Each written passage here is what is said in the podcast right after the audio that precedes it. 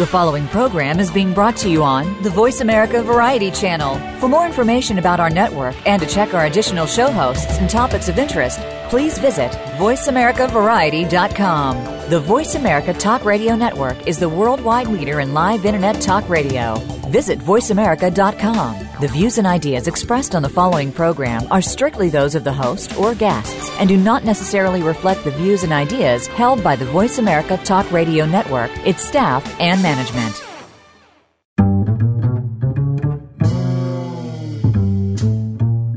Do you wish for a more fulfilling, erotic, and sexual life?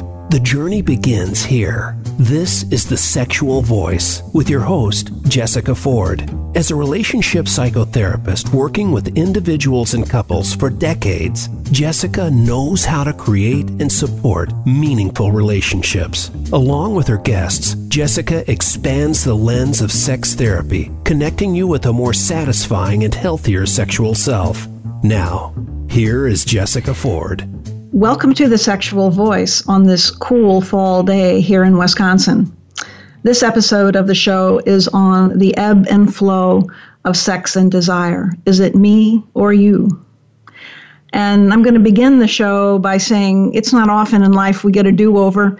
And uh, when we do, it's a really sweet thing. Last week on Friday, the live show, uh, we had some technical difficulties and we weren't able to bring Pepper on and the guest today. And we do, quite fortunately, uh, she accommodated us and her schedule. So uh, she is going to be live today. So we're kind of doing a recorded live show. Um, but this topic, ebb and flow of sex and desire. I'm going to say this is probably one of the things that I um, see most in my office. People coming in, and a lot of times it's the female or the woman who is struggling with this. Uh, he doesn't come to bed, she says, or uh, he's not touching her, and there's no kissing, there's no connection. And the men often report that uh, what's going on? She won't even hold my hand, or uh, when we go out, you know, she doesn't seem to be there. So this topic is quite challenging for people. And it really fuels a lot of self doubt and our insecurities. There's confusing messages sometimes because people say nothing is wrong and everything is fine. But then the kind of doubt that's there. Well something is. Why you know what's going on? And the person will say i'm tired or i'm really stressed. And these are all quite often legitimate uh, kinds of situations. But the response isn't always reassuring. And so sometimes more fearful questions come up with is there someone else? Or do you even still love me so when physical touch, intimate desire, and sex ebbs in a relationship, the partner experiences abandonment and loss. Unless there's sometimes a significant reason, like medical issues, or as I said, sometimes just extreme work stress or other kinds of stressors in life. But many times the ebb and flow can be a sign that something more is going on. So we're looking at in today's show this loss of physical touch and understanding how important it is in relationship as a way of reassuring, comforting, and maintaining an intimate relationship. As I've already mentioned her name, it is an honor and a privilege to have Dr. Pepper Schwartz live with me today. Uh, she is a professor of sociology and she is the only sociologist we've had. Uh, I really admire the work that sociologists do, but her work has been exceptional. She is at the University of Washington in Seattle. She has multiple degrees uh, from Washington University in St. Louis, just down the road from me. And she also has a master's and PhD in, uh, from, I think, sociology from Yale University um, Pepper's contribution to sexuality and relationships is beyond impressive. She has spent her entire career looking at our human need for physical connection and connection and what influences it. She is considered one of the world's top relationship experts. She is a leading scholar whose work bridges the gap between academia and the general public, and that is a daunting task to write something for the academic community that is transferable and translatable for the general public to read. She is a renowned author and has co authored and authored over 25 books, endless articles. She also helped create a dating website called Perfect Match. She's also the AARP's Love, Sex, and Relationship Ambassador. And she is one of three experts on the hit television show on A&E, and I guess it's also on FYI, that show Married at First Sight. When a lot of people ask me, who's your guest on the show this week? And I said, Pepper Schwartz. And they knew her name because they had been watching this Married at First Sight. It's kind of a show that uh, I think is like arranged marriages might have been, but it's kind of interesting. But her work, before I actually say hello to her, her work is so impressive because she hit the ground running when she went to Yale in 1970.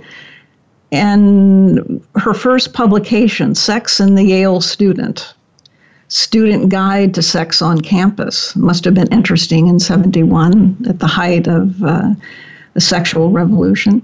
Women at Yale in 71, couple American couples in 83, American couples, money, work, and sex, gender and intimate relationships. Everything you need to know about love and sex is wrong, probably quite right in 91. And peer relationships, it goes on and on. The gender of sexuality, which uh, is a piece I'm going to quote from a little later. Uh, the Great Sex Weekend, uh, how to talk to children about sex. And her latest one is Prime, which is, I think, the tell all of Pepper's life. It's kind of an interesting book as she discloses quite a bit about herself and her experiences. So, taking a breath here, and saying, Welcome, Pepper. Thank you for being on the line. Thank you for being live. Thank you for going through all the things you had to do to make that possible today. And it is, oh, I oh, said oh Lord, earlier. I'm overwhelmed. we'll take a deep Thank breath. You for all those incredibly nice words. Well, you deserve them. You've dedicated your life to something that is meaningful to all of us, and that's relationship. And we're going to, as I said, be looking at this basic human need. And, and I have shared with you quite a bit about the show. The show, Sexual Voice, is, is trying to help people connect with what are who are they sexually and what are their needs because I look at it as kind of using a bit of a Maslow perspective and veil throughout this. Sex is a basic need a physiological and not sex from that behavior or the behavior piece and and I know you talk about uh, procreation but it's a basic need and I see sex as a much bigger framework of how we connect our need for physical connection. So this is what I keep building on as I continue to explore. So let's jump in. Well I totally loved your introduction by the way because first of all, I thought it was very compassionate and um, permission giving to think about this in its largest scope that, you know, touch is something that we need to actually be a normal functioning human being. And if we're deprived of it, particularly from the person who, in a sense, we've been most vulnerable with and, and most hopeful about, um, it's, it's a very difficult, sometimes tragic, but at least painful episode, particularly if it goes on for more than an occasional experience, um, it's it's a big deal. No, it, it's so significant. I think that it affects certainly whatever is going on in the current relationship, but what I see over and over again, it plays out in future relationships. It's, you know, we go back and we can talk about attachment theory and we go, you know, the importance of touch. And we did in a, from a neurobiology perspective at the very first show with uh, Jim Faust. But the infant dies if it's not touched and nurtured and, and you know loved and you know that physical connection isn't there. But i think it's also a part of us that dies if we're not you know can't connect with someone as you say that we're taking that risk to be vulnerable with. So what have you found over the course of your work? And you've written about a lot of this to be contributing factors in this ebb and flow of sex and desire? Well, I think there's both internal and exogenous factors. Um, there's so many, but to just do a general statement, see what you'd like to pursue. In terms of internal factors, there is um, background factors, as you mentioned uh, in your discussion. That is to say, um, a deprived childhood, um, learning um, in a sense, the wrong things about sexuality, i.e., that it's dirty, awful, you know, you should feel guilty about it, it's punishing, things like that. Um, or, or internal states of feeling unworthy in the moment, too heavy, too fat, too unattractive, too, or, you know, too worthless in a larger sense, things that, that make you shut down and, um, be unable to reach out or find it upsetting to be reached out to because you're unworthy and, and this is something that you know you shouldn't have to need or want. Um, so I think all those internal states are, are very uh, dangerous, sometimes deadly to even the the most modest kind of connection. For example, holding hands, cuddling, kissing, that kind of thing.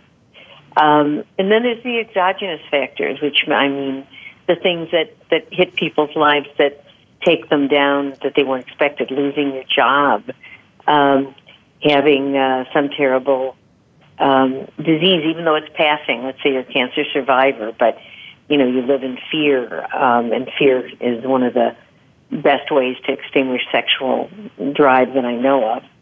Um, and you know, or your partner has had an affair and that has cut to the bone about how you feel about yourself and how you feel about them. So, you know, there's many, many ways to get to this situation, which unfortunately makes it an all too common situation. I should also say there's there's people even use it to punish each other. You know, I'm angry at you, and you know I'm not going to give you the comfort of of my touch. I mean, it's you know, there's a thousand different reasons that can create this situation. No, and, and the, the latter that you just said is one of the most punitive. And so often I see people who even stop talking. You know, he doesn't talk to me for days if he's upset with me. And that kind of punishment is is harsh.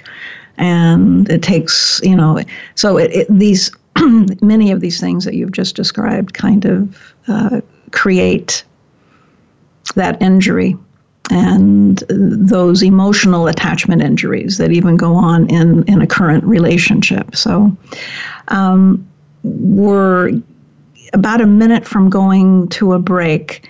So maybe this would be a good time to take a break, and then we can come back and explore this a bit more because I don't want to get into it too much. And uh, but I'd like to have the more time to continue. So I think we're going to take a break right now, and we'll be right back with our very distinguished guest, Dr. Pepper Schwartz.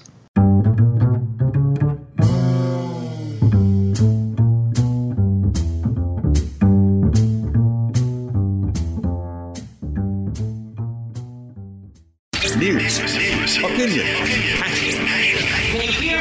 your voice counts. Call toll free 1 866 472 5787. 1 866 472 5787. VoiceAmerica.com. Take us on the go. It's even easier now. The Voice America Talk Radio Network has launched our mobile app for iPhone, Android, or Blackberry. Visit the Apple iTunes App Store, Blackberry App World, or Android Market to download the app powered by AirKast. It's free and no registration is necessary. In minutes, you could be enjoying your favorite Voice America Talk Radio host, no matter where you are in the car, out and about, while traveling, or anytime you can't be close to your computer. Catch up on the archives you've missed or discover new shows on the spot. Search Voice America at your favorite app store. Ask the experts. Call toll free right now 1 866 472 5787 and ask our All Star team to answer your question. That's 1 866 472 5787. Thank you for calling. VoiceAmerica.com.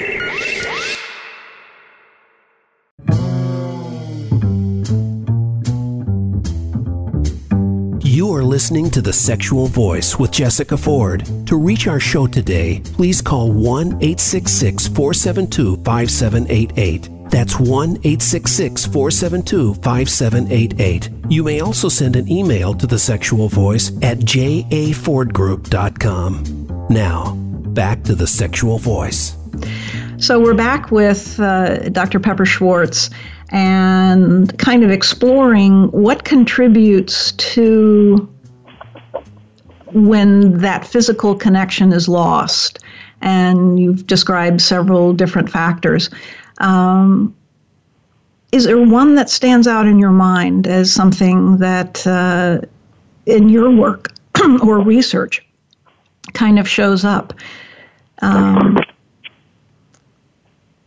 well, um, I think I think the the research is very unequivocal on touch and being held.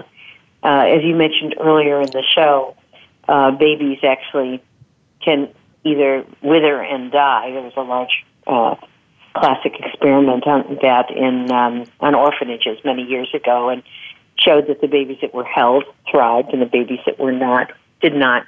Also, you know, babies need eye contact. They need focus, and if they don't get that, it hurts them. Um, the touch, the touch experiments show that, for example, you, know, you put two rats in a cage and give them a subcutaneous cut. You cut one, you know, means below the skin, and you put one with um, a mate and the other alone, and the one with the mate just next to them heals quicker. Um, there's studies that show if you hold hands, your blood pressure goes down. You're more likely to reach um, a, um, a conclusion of an argument, and you're more likely to, to um, reach it quicker and with less acrimony than those people who who um, are not holding hands, but you know randomly selected. You know, you couldn't have much more information. I think in the science literature that the sex and touch are human needs, not just preferences, but needs, and that there's negative outcome if you're not touched, if you don't touch, if you aren't held. I mean, obviously, there's other benefits as well from you know more advanced sexual connection like intercourse and um, arousal and desire. There's there's a huge literature on the production of hormones that we need that are are only produced by orgasm, but from the very basic thing, from touch you know, literally having an arm around you to more advanced forms of sexual pleasure. This is not optional, and we and we forego it at, at some risk of of our health and our well being and our mental our mental acuity and our, our mental happiness. I'm I'm going to ask a question. What about Kiss? I've I've become okay. quite curious of ki- about Kiss and uh, so, you know, I mean, kisses touch, right? But there's something, you know, and, and I'm don't mean to be putting you off here, but you know, I'm. Is there any research about, you know, talking about the benefits of kiss? There that more erotic kiss. Mm-hmm. Yeah. well, there is some research, and as you might imagine, it's positive, it's beneficial, it's a way of connecting, it's a way of apologizing and it's a way of saying I'm safe. I mean, as you know, um, in particularly in the European countries and the Latin countries, but somewhat in the United States, people will often kiss upon uh, seeing each other. It's a not an erotic kiss. It's a polite. It's a it's an affectionate way of of greeting people you know. Sometimes in some European countries they do even if they don't know you. But it, it is a it's a it's almost like food sharing. It's one of those things that says, you know, we're gonna we're gonna be nice to each other. We're friendly. Um, and then of course there's a kiss, and then there's a kiss. They're obviously the kind I'm describing, which is greeting old friends upon meeting versus an erotic and prolonged kiss, um, is important. And I also think that you know we have brains, very complex brains, so we know the difference between a kiss that's perfunctory and a kiss that is warm and welcoming. So if you get a perfunctory kiss from your lover or partner, that can be an insult depending on how it's delivered. Mm-hmm. No, I've had I've had clients say, but he kisses me like he kisses his grandmother. It becomes a peck, and you know he'll quite often say, "Well, no, no, I mean I am kissing you," and she says, "No, it's like a peck on the cheek," and you know that isn't quite the connection that uh, that you know she's looking for. Uh, but based on again your work and what you know how how we can maybe help couples understand this need for touch is there any direction or approach that you can say that can help resolve um, helping them understand but also improve their ability to have physical connection well i think you start take if you've been separated for whatever reasons, I mean, emotionally, cognitively, you just you don't have this going on. I would say one person to suggest the other. I'd like to hold hands when we're together. I'd like to feel that connection. I think that's a good beginning. You know, when we're taking a walk, let's hold hands. When we're sitting at the TV, let's put an arm around me, or I'll put an arm around you. Um, when we're going to bed, let's snuggle for the first five minutes, even if we like sleeping separately. I would say just get body contact again going. It has an extraordinary impact.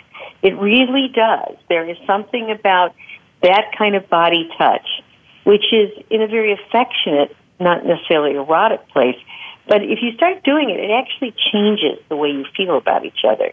It is a connector. It's a peace offering, and it and it feels good. So even the slightest amount of bringing it back into a relationship is a very powerful thing to do.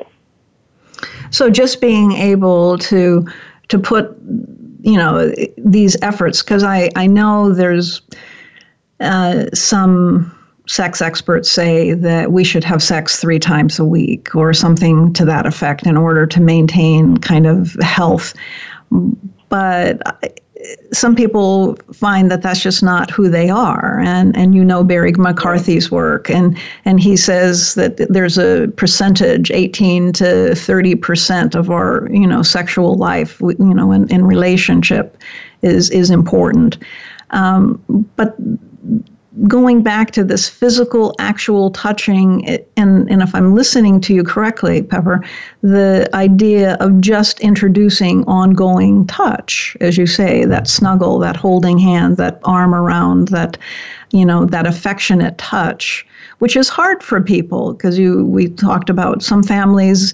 They one of the questions that I often ask. Um, couples is in the first session is what did affection look like growing up?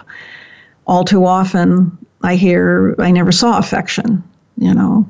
And it's rare when i hear no you know my parents were very playful with one another but it's so getting out of a comfort zone i guess is you know urging them. I refer to myself as a tugboat. And as a clinician i'm kind of nudging them forward and to where they say they want to be. They want a more meaningful connected relationship. So i guess creating that basis of just integrating and having ongoing touch might lead to more sexual activity. Is am I, I getting that correct? Yeah, I think so. I mean, I think sometimes when people have become alienated from one another in one way or the other, or one person has withdrawn, you know, just holding hands might seem like, you know, crossing the Grand Canyon. It takes a lot to become back into physical contact when it's been shut off for quite a long time or, or shut off for you know many of the reasons we talked about um, you know, earlier on. And it's a it's a peace offering, but it's also a connection. It changes the way you feel about people. It may be then after that it's baby steps. You start kissing hello and kissing good night. Um, then maybe you the person feels ratified and safe enough to suggest, you know, I'd like to I'd like to have some physical contact with you tonight. I'm you know, I want you, I desire you, and I'd like to be with you. I mean, but it takes a while to get to the point where you feel brave enough that you wouldn't be rejected to say those kinds of things. Um, and I think all these different kinds of touch, making sure they they either get back into the relationship or they're instituted in the relationship, can can give a pathway to a, a larger, more fulfilling sensual and sexual life together. No, I can see that happening. I, I have watched some of the married at first sight shows and i know there was you know and, and even of course this is a bit of an experiment in life but uh, oh, yeah. having you know them the, the couples begin to initiate kind of touch seems you know some immediately jump in and others seem to be more reticent for. So i've i've kind of enjoyed listening to your approach with them about beginning some intimate connection. And uh, it's been hard but obviously communication. So so communicating it's one thing to talk about it but the communication seems sometimes to fall negative. And it's what the other person is not doing right? And as opposed to what they need to be doing and right. you know i need you to touch me this way as opposed to you never touch me this way is is something yeah. that, that I often uh, encourage uh, couples to pursue.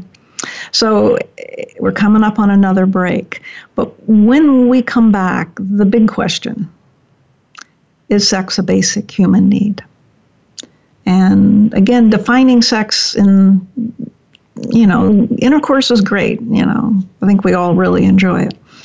But hopefully, and maybe some could enjoy it more but uh, looking at it is a little bit more than just penetrative sex. So when we come back, Pepper, uh, that's my question for you. And we'll have about 15 minutes to explore that. So we're out on okay, a break. Okay, I'm looking forward to that. Thank you. Okay. We're out on a break and we'll be back with Dr. Pepper Schwartz.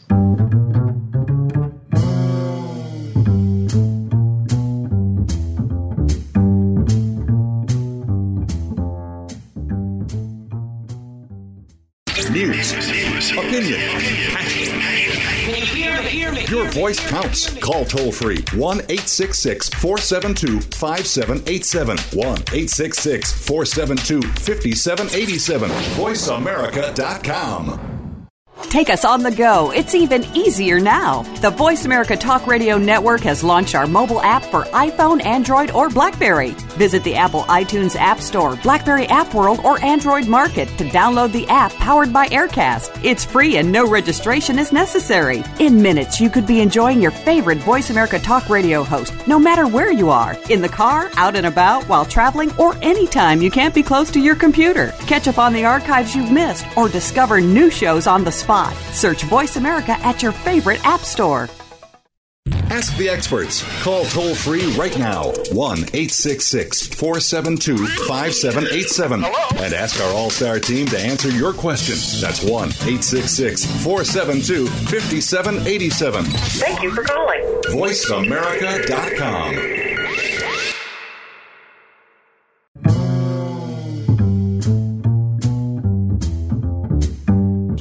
listening to The Sexual Voice with Jessica Ford. To reach our show today, please call 1 866 472 5788. That's 1 866 472 5788. You may also send an email to The Sexual Voice at jafordgroup.com. Now, back to The Sexual Voice.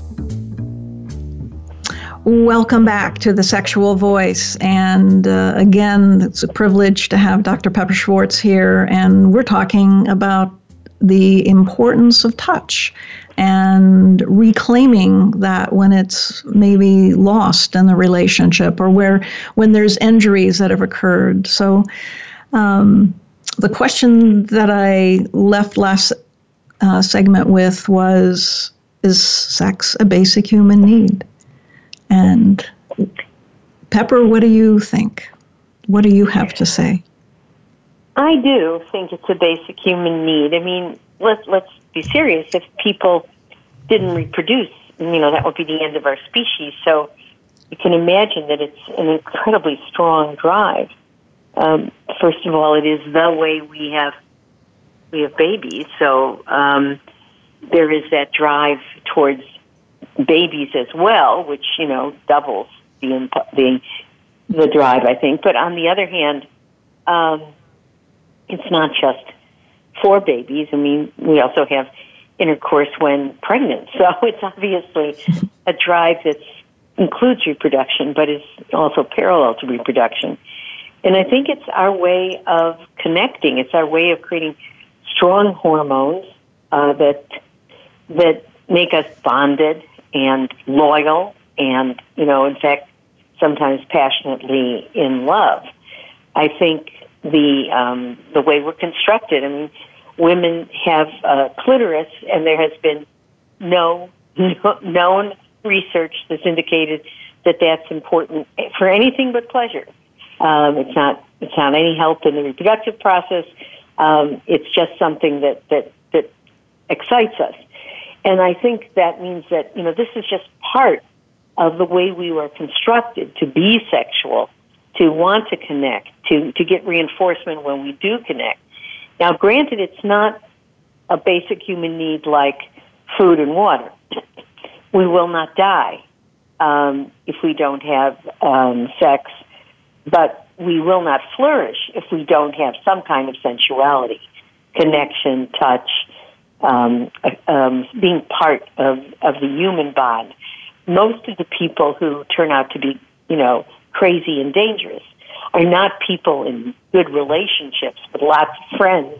They're usually people who are deprived of touch, deprived of sexual connection in a positive way. So I think, I think we don't think about this as an auxiliary part of our, our, our life, but something that we should encourage or reclaim because there are really serious consequences um, if it's not in our life. Yes, we can live, but we won't live as well as we would if it was a part of who we are. So it's more about living in a healthier way? Yeah, I think so. But I, I mean, you know, and I think that's um, a broad way of saying, you know, it, it's it will help us um, stave off mental illness, you know, which is not inconsequential. It will help us good. create loyalties so we are not alone and more vulnerable in the world. Um, it will help us receive love, which seems to be a, a human need nurtured from our very first moment, you know, suckling at a mother's breast and, and, and being told we are loved by a parent. Um, and if we we didn't get that, if we were unlucky enough not to get a good love model, we can create one and get some of those benefits later on. Granted, it's harder if you never felt loved or touched, etc. Sometimes there's a lot of damage done, but that doesn't mean it can't be dealt with, you know, either through therapy or through um, a great relationship that, that helps us reclaim a part of ourselves that has been lost or damaged. No, I'm, I'm going to just pick up on a piece a little earlier. You talked about uh, the clitoris and uh, the extraordinary work that now has come out. Um, even defining what the you know the clitoris is and how there's the internal and the external. Um, I've I've got that on my Facebook, but page, but it is. Uh, France, in France, and you probably have seen this already, but in France, they're actually using this model of a 3D model of the clitoris to show the external, but the internal. And even the research now showing that it is the internal part of the clitoris that actually contributes to vaginal orgasm. So it's it's fascinating that all of the work for how many decades and have never really looked at this. And it is part of the advancement, I guess, with MRIs and so forth that we're able to even make these determinations. But it's it's astounding and tragic at the same time. I think that uh, the female anatomy has been so ignored, and uh, we just you know here we are in the 21st century just discovering and understanding these body parts that uh, we've taken for granted. So, kind of injecting that, but. Uh, and have you seen that 3D model of, of the clitoris? You know, I'm not sure I've seen that, but what I have seen is an autopsy of the actual organ. well, that beats the 3D model. yes. Yeah. Yeah, so that's and, 3D. Yeah. Um, and it's it's just, and I show it to my classes, and I show it often to colleagues, and I couldn't agree more with you. Sometimes everyone's shocked at what a large organ it really is. You know that it exactly. Has, you know, spine that's analogous to the penile shaft. It has these two very big nerves that come and wrap around the opening to the vagina, um, and then a lot of um, nerves that attach to the spine. I mean, it's it's a very large and very um, erotic uh, contribution to you know to our our nervous system and the fact that medical books and everything else has this little button, you know, and labial lips, and that's it. It's you know, give me a break. yeah, yeah, I know, I know. This this was uh, I, I've I've decided to order one so I could have this to show people who who kind of just look at it in such a limited way. So, but it really I think does uh, speak to um, and and I won't become too political, but our need to expand a dialogue about healthy sex. And i see you know it so what is healthy sex? And and by using this phrase is sex a basic need? I see it as a basic need because we need to understand ourselves sexually. We need to understand what goes on with us sexually what are our parts and uh, Alexandra Solomon was on when we looked at sex and technology, and uh, she teaches at Northwestern. And you know the comments she says from students who have never experienced an orgasm, they're in their 20s, and then she'll say to them, you know, what about self pleasuring? What about touch? And she says they look at me like I have, you know, two heads because they would never consider touching themselves. Um, so the work, you know, it seems like we've come so far, but yet in such a limited way. So, and you're, I don't know, are you still teaching? Uh, I know you're still at the university, but I'm not sure what your, you know, your um, course load is. Well, I do, in fact, teach one very large course that starts actually in a couple of days, the sociology of human sexuality, and I also teach a large and a small course on the sociology of intimate relationships. It's still something that I feel is a contribution, and I'm afraid if I stop teaching, will at the university. So I, I keep yeah. going, and and that is where I will show you know that picture of the clitoris. Where I will talk about you know why is masturbation still such a taboo topic, and and why do I mean I I have a, a day at the end of the of the class called Everything You Want to Know About Sex, I'm afraid to ask, and people put in anonymous questions, and then I read them and um, answer them. And and this is at the end of the class, and, and there's still some stuff that comes up that I go, obviously, I'm not spending enough time on this issue because I mean, I had one guy, a 20 year old guy from an Asian country, first generation um, and he was worried that by masturbating in a shower that the person who would come in after him would become impregnated. Yeah. Um, and he was very worried about that. He said he scrubbed the shower really well. He was very scared about that. And, um, you know, since it's anonymous, I, I couldn't uh, have a, longer sit down with him, but I did invite the person who asked this question to come in and talk to me. And he didn't. He just asked the question, but of course I addressed it. And I, it just reminds me that there are a lot of people come in environments that, um, you know, they're they're coming from cultures that they've never ever said a word to themselves or each other about, you know, basic sex education, and that um, I can't assume that that even though these many of these kids, it's like a big class, a couple hundred people. Um, have have gotten good information about about their bodies, uh, their right to be sexual, safe, what's safe and what isn't, and and you know that a lot of what they've inherited as fear is from you know hundreds of years of of religious prohibitions that they mm-hmm. can evaluate and and not take on if if they want to, because a lot of those prohibitions came in times without the kind of information that we have now.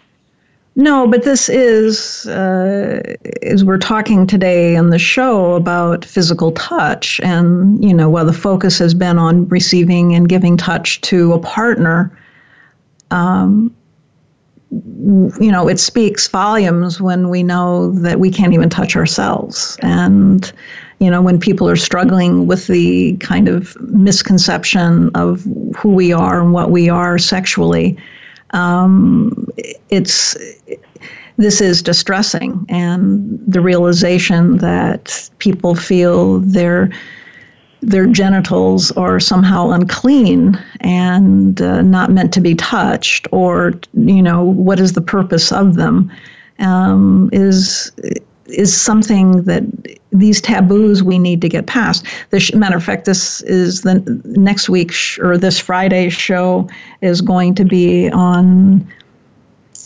race, culture, and sex, and kind of looking at it. And and I did use some of your um, work from the gender of sexuality, uh, you know, to kind of look at that because you you do a, a good job of uh, you know kind of setting that up for looking at just the impact that you know society has had and how it affects our biology. So. Um, we're kind of coming at the end, and it's been a delight. I could talk to you for a long time.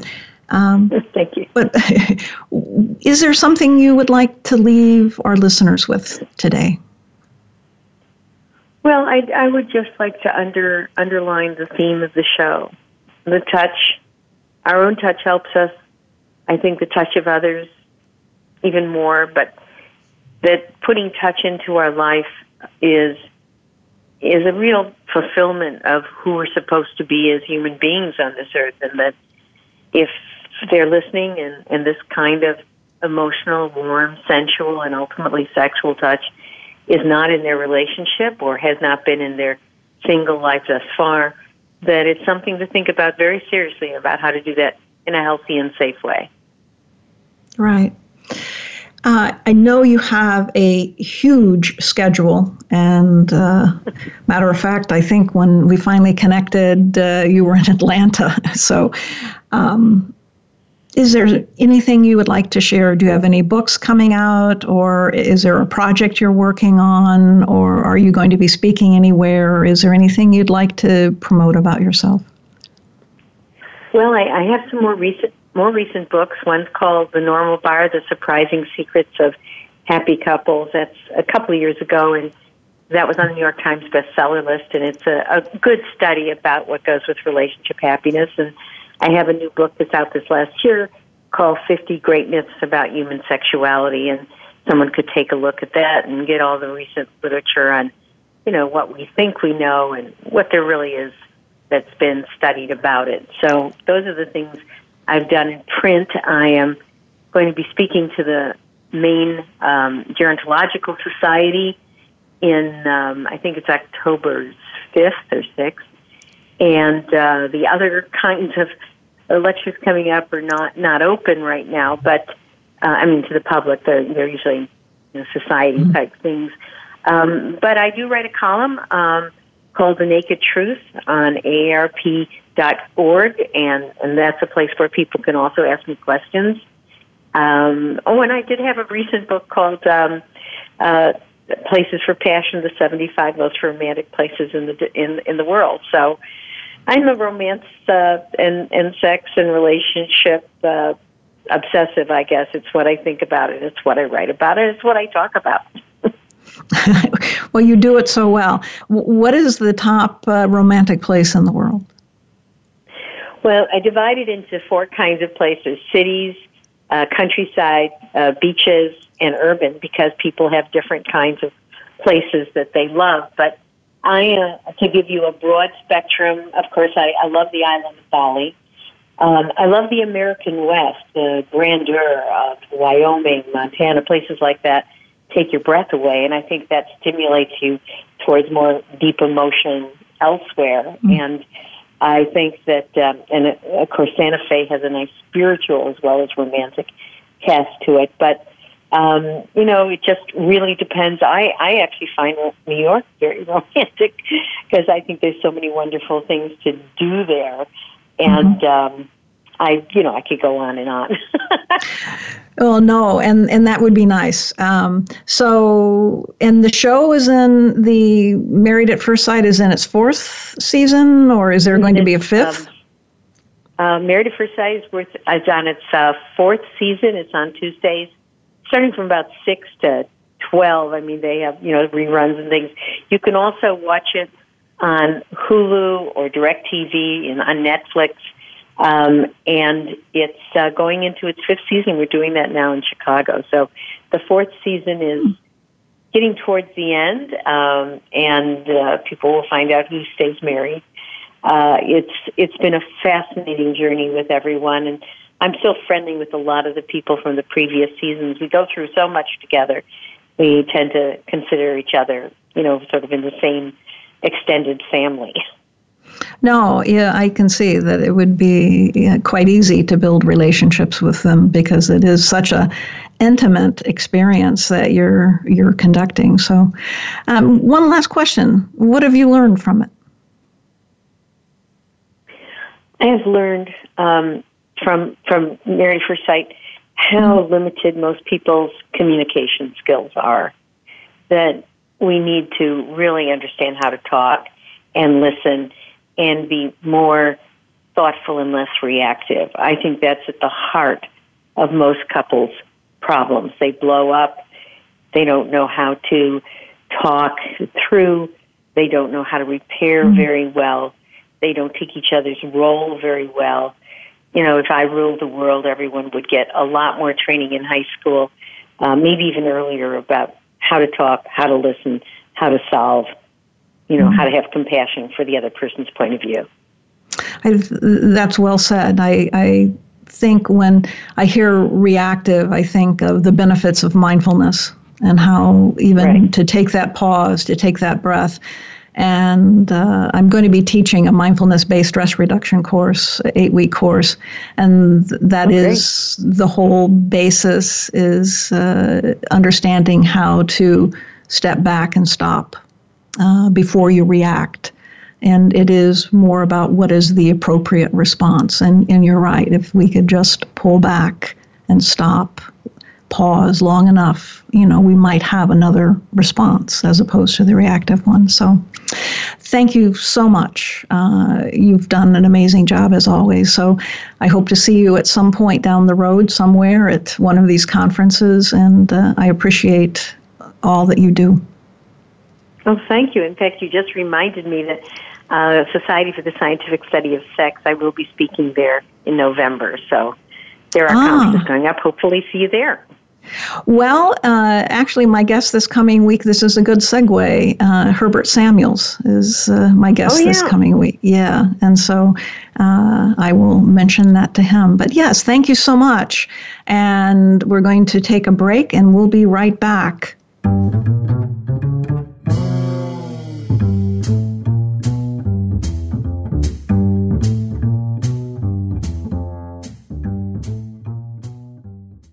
News, opinion, Your voice counts. Call toll free 1 866 472 5787. 1 866 472 5787. VoiceAmerica.com.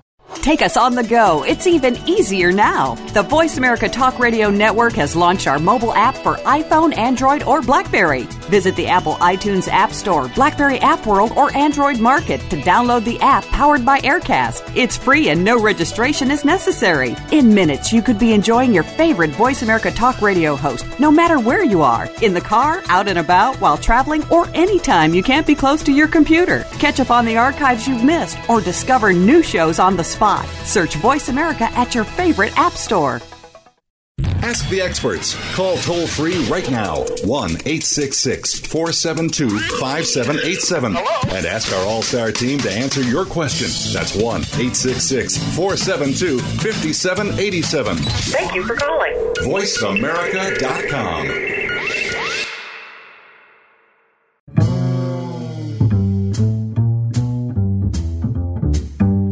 You are listening to The Sexual Voice with Jessica Ford. To reach our show today, please call 1 866 472 5788. That's 1 866 472 5788. You may also send an email to The Sexual Voice at jafordgroup.com. Now, back to The Sexual Voice. Hello, welcome back. And this is the close of the show. And I'm, again, so thankful. I thought it was uh, really informative and so much valuable information that uh, Dr. Pepper Schwartz was able to share with us. But coming up uh, this Friday is Culture, Race, and Sex. And we're going to also have a small segment at the end looking back at the last four shows that we've just done. So, we're going to be looking at how culture and race influence our sexuality and how each society has its own rules for sex and contributes to how people experience their biology in widely different ra- ways because society does sometimes contribute uh, to not sometimes, it always contributes to how we see ourselves sexually. We have uh, Dr. Her, uh, Herbert Samuels, who is the president and foundation of Scientific Study of Sexuality. Uh, and he is going to be on the show. His publications mostly concerned with sexual behavior and is currently on the board of advisors for the Sinclair Intimacy Institute and he has done several sex education videos, which also include the Better Sex Guide or sex video series for black couples. We also have Dr. Kathryn Hall, who received her PhD in clinical psychology from McGill. And she has written many books, one of which is Reclaiming Your Sexual Self, and also the principles and practice of sex therapy and the cultural context of sexual pleasures and problems. So I really want to thank all of you for listening. I appreciate the responses that I get and keep listening. Um, looking at thinking of going into a second season uh, with this show as we continue to expand. Uh, sex therapy and the context of how people can connect with themselves sexually in a more meaningful way. So you're encouraged to follow and like us on Facebook, Twitter, and LinkedIn. So I'm going to say goodbye for now. Thank you for listening. Always remember healthy sex begins with you. And please join me on Friday, and we will continue to explore and talk some more.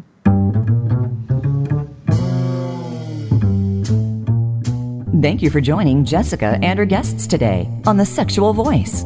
Please tune in every Friday at 3 p.m. Eastern, 2 p.m. Central, and 12 noon Pacific Time on the Voice America Variety Channel. The weekend is here. Enjoy your sexual self, and please join us here next Friday.